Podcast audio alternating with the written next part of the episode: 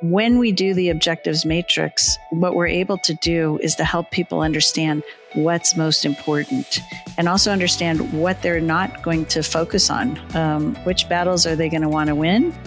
Which things are, are they going to want to keep and make sure that they get? So those would be deal breakers. And which ones are like, you know, those are nice to haves. If we get it, we'd love to have it. And we're going to try to get as many of those as we can. However, it's not a deal breaker. So, what we're able to do is understand that the assumption of it being perfect is not true, that we're able to focus on what's important.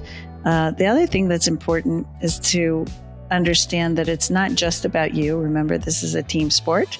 And so, what's most important to you, then what's most important to your successor? Welcome to the Business Transition Roadmap. My name is Elizabeth Ledoux, and through my years, I have seen how communities thrive when business succession and transition are done well. Me and my team at the Transition Strategists have been helping business owners develop and implement transition strategies for over 30 years. And on this show, we want to help you by giving you the roadmap to a healthy business transition. Let's get started. Hi, and welcome back to the podcast. Uh, today, what we're going to talk about is three assumptions that owners make about their business succession.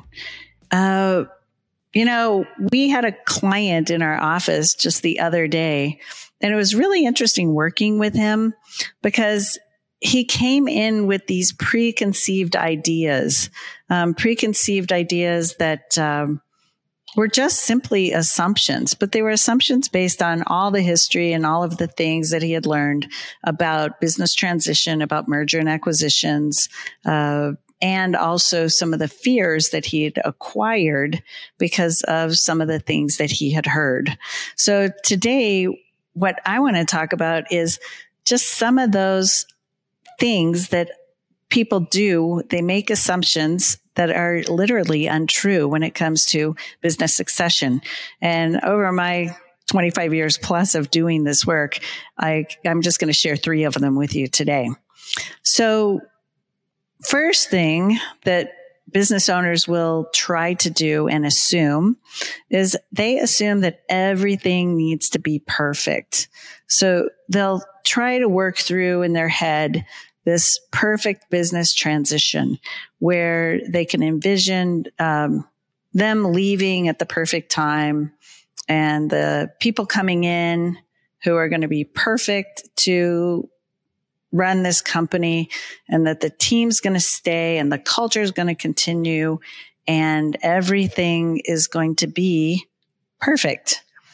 And we all know that perfect is not something that happens even in regular business. It's just that the business owner, when you're there, um, what you're able to do is you're able to kind of ebb and flow with how things are happening. And when you envision this transition, succession, you're not able to be there. You're actually going to put this into somebody else's hands, but you want it to continue to move forward in your, in your vision. So yes, you have to have a clear picture of what you're trying to accomplish. That's really crucial to be able to have that. Um, the other thing that you need is you need to understand that no transition, no matter what you do with it, is going to meet all of your needs or all of anybody else's needs there are going to be people who feel a loss, just like you do. You're going to feel a loss of leaving the company and putting it into somebody else's hands. And hopefully you're going to feel a gain of having this amazing next adventure that you're moving toward. So no transition in my entire history of 25 years has met every single person's needs. Just saying. The idea is to focus on the things that are most important. So we have this thing called the objectives matrix. I've talked about it in a prior podcast and in another one, um, I have a plan to go very deeply into the objectives matrix with you because it's really a lot of fun and it's an amazing tool. When we do the objectives matrix, what we're able to do is to help people understand what's most important and also understand what they're not going to focus on. Um, which battles are they going to want to win? Which things are are they going to want to keep and make sure that they get so those would be deal breakers. And which ones are like you know those are nice to haves. If we get it we'd love to have it and we're going to try to get as many of those as we can. However it's not a deal breaker. So what we're able to do is understand that the assumption of it being perfect is not true that we're able to focus on what's important. Uh, the other thing that's important is to understand that it's not just about you. Remember, this is a team sport. And so what's most important to you and what's most important to your successor? So ultimately you'll weave in their needs and their wants, even if there are multiple of them, you know, multiple successors, a one to many kind of a concept. You'll be able to weave that in and then again know what's most important. So that's assumption number one. Assumption number two. This is a big one uh, that people that you can't tell people anything about this transition. So you're not able to tell people about it, even if they might, you might want them to participate in it, or even if you might um, be affecting them by what you do. So, in an earlier podcast, we talked about why owners get stuck. And bottom line is owners get stuck because of fear. They're pretty comfortable navigating the business. Of course, there's fear every day when you wake up because you're dealing with fires and everything else. Again, letting go is different because the fear of leaving and, and then not having the ability to manipulate or decide or shift things as needed, um, that's the fear. So we learn that we can't tell people about what we're trying to accomplish. And I think that that assumption is completely backwards. I just can't imagine not telling people what you're trying to accomplish, especially if you have a great culture that's very transparent and very vulnerable. In an internal transition, what you're trying to do, which is what we talk about in this podcast, you're trying to figure out how to get the business from you to someone you know, somebody who's internal to the business. Now, they may not be internal today. You might have to go find them and groom them, and that may take a few years, but you're trying to figure out how to get it to either a partner that already exists. You want to leave, they want to stay. You want to get it to an employee or an employee group, small employee group. Uh, so that they can take it on and take it forward without you. And it may be that you want to get it to some family members. So internal transition.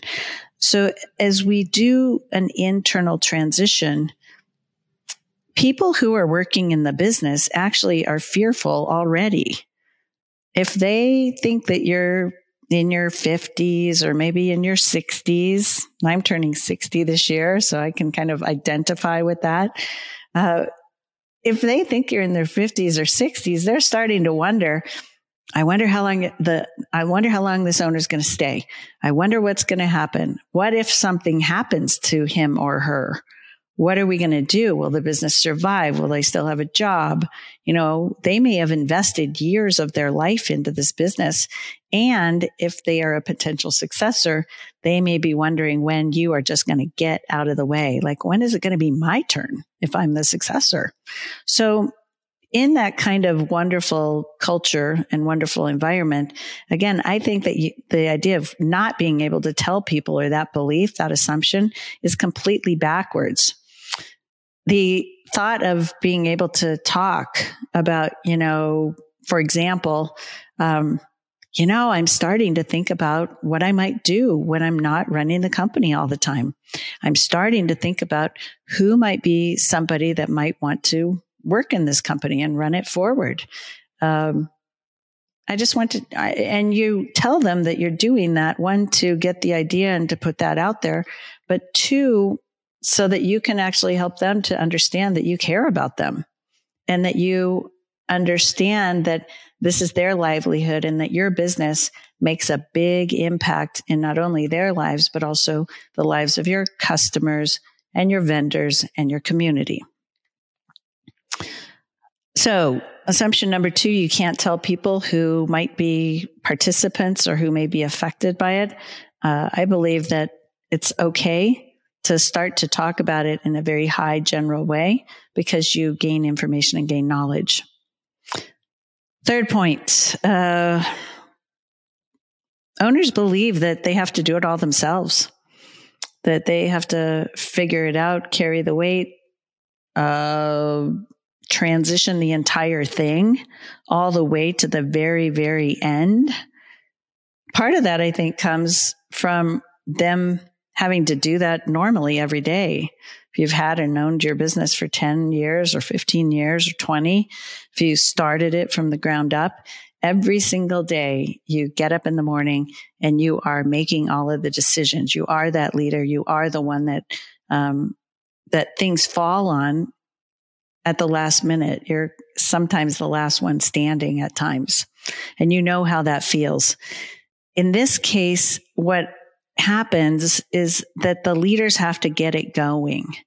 The leaders have to have some, they have to create the first momentum and get it moving because in the very beginning of a business transition, you as the current owner will be the leader and the person who's your successor coming in will be the follower. And you may even already have, have that going on because if your successors are sitting inside of your business, they're used to that. You're the leader, they're the follower, uh, and they're watching you. They'll go so far. Uh, I had my company the other day. They said, they said, well, Elizabeth, you know, we'll go this far with you and we'll make the decision to this point, but we're not going to go out. We're not going to go past that because we know that you might not like it and we know that you might veto it. So we're going to go to where we're comfortable, but we're not going to go farther. So in a way, what I've done in my company is I've trained them to go to a certain limit. And you've probably done the same thing if you have successors inside of your company. They're trained to go to a certain limit, but no farther. In this case, what you do is you kind of open that up and you're going to lead.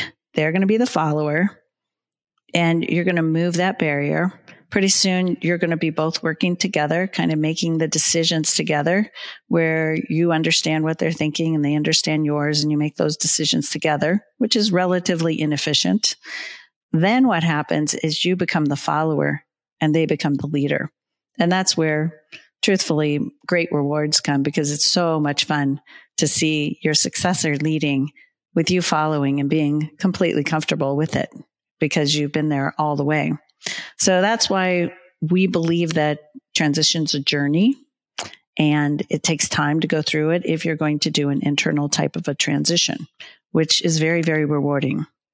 So my big idea for you this time is there are three assumptions owners make about business succession.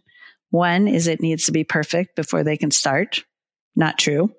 Two, can't tell people who might be participating or be affected uh, I don't believe that that's true either. You do have to be careful. And then the third point is that owners have to do it all themselves. So my thought for you at the end is what are the assumptions that you're making about your transition and how are they keeping you from moving forward? And then I want you to ask yourself the question, is that true? So Thank you for joining us, and I'll see you next time. Thank you for listening to this episode of the Business Transition Roadmap. If you are listening to this and you find yourself wanting to go deeper into these topics and start the process of putting together your transition strategy, I'd love to offer you a free initial strategy session with my team where we'll help you to explore the future transition of your business head over to www.transitionstrategist.com to schedule a call. Thank you again for listening, and I'll see you on the next episode of the Business Transition Roadmap.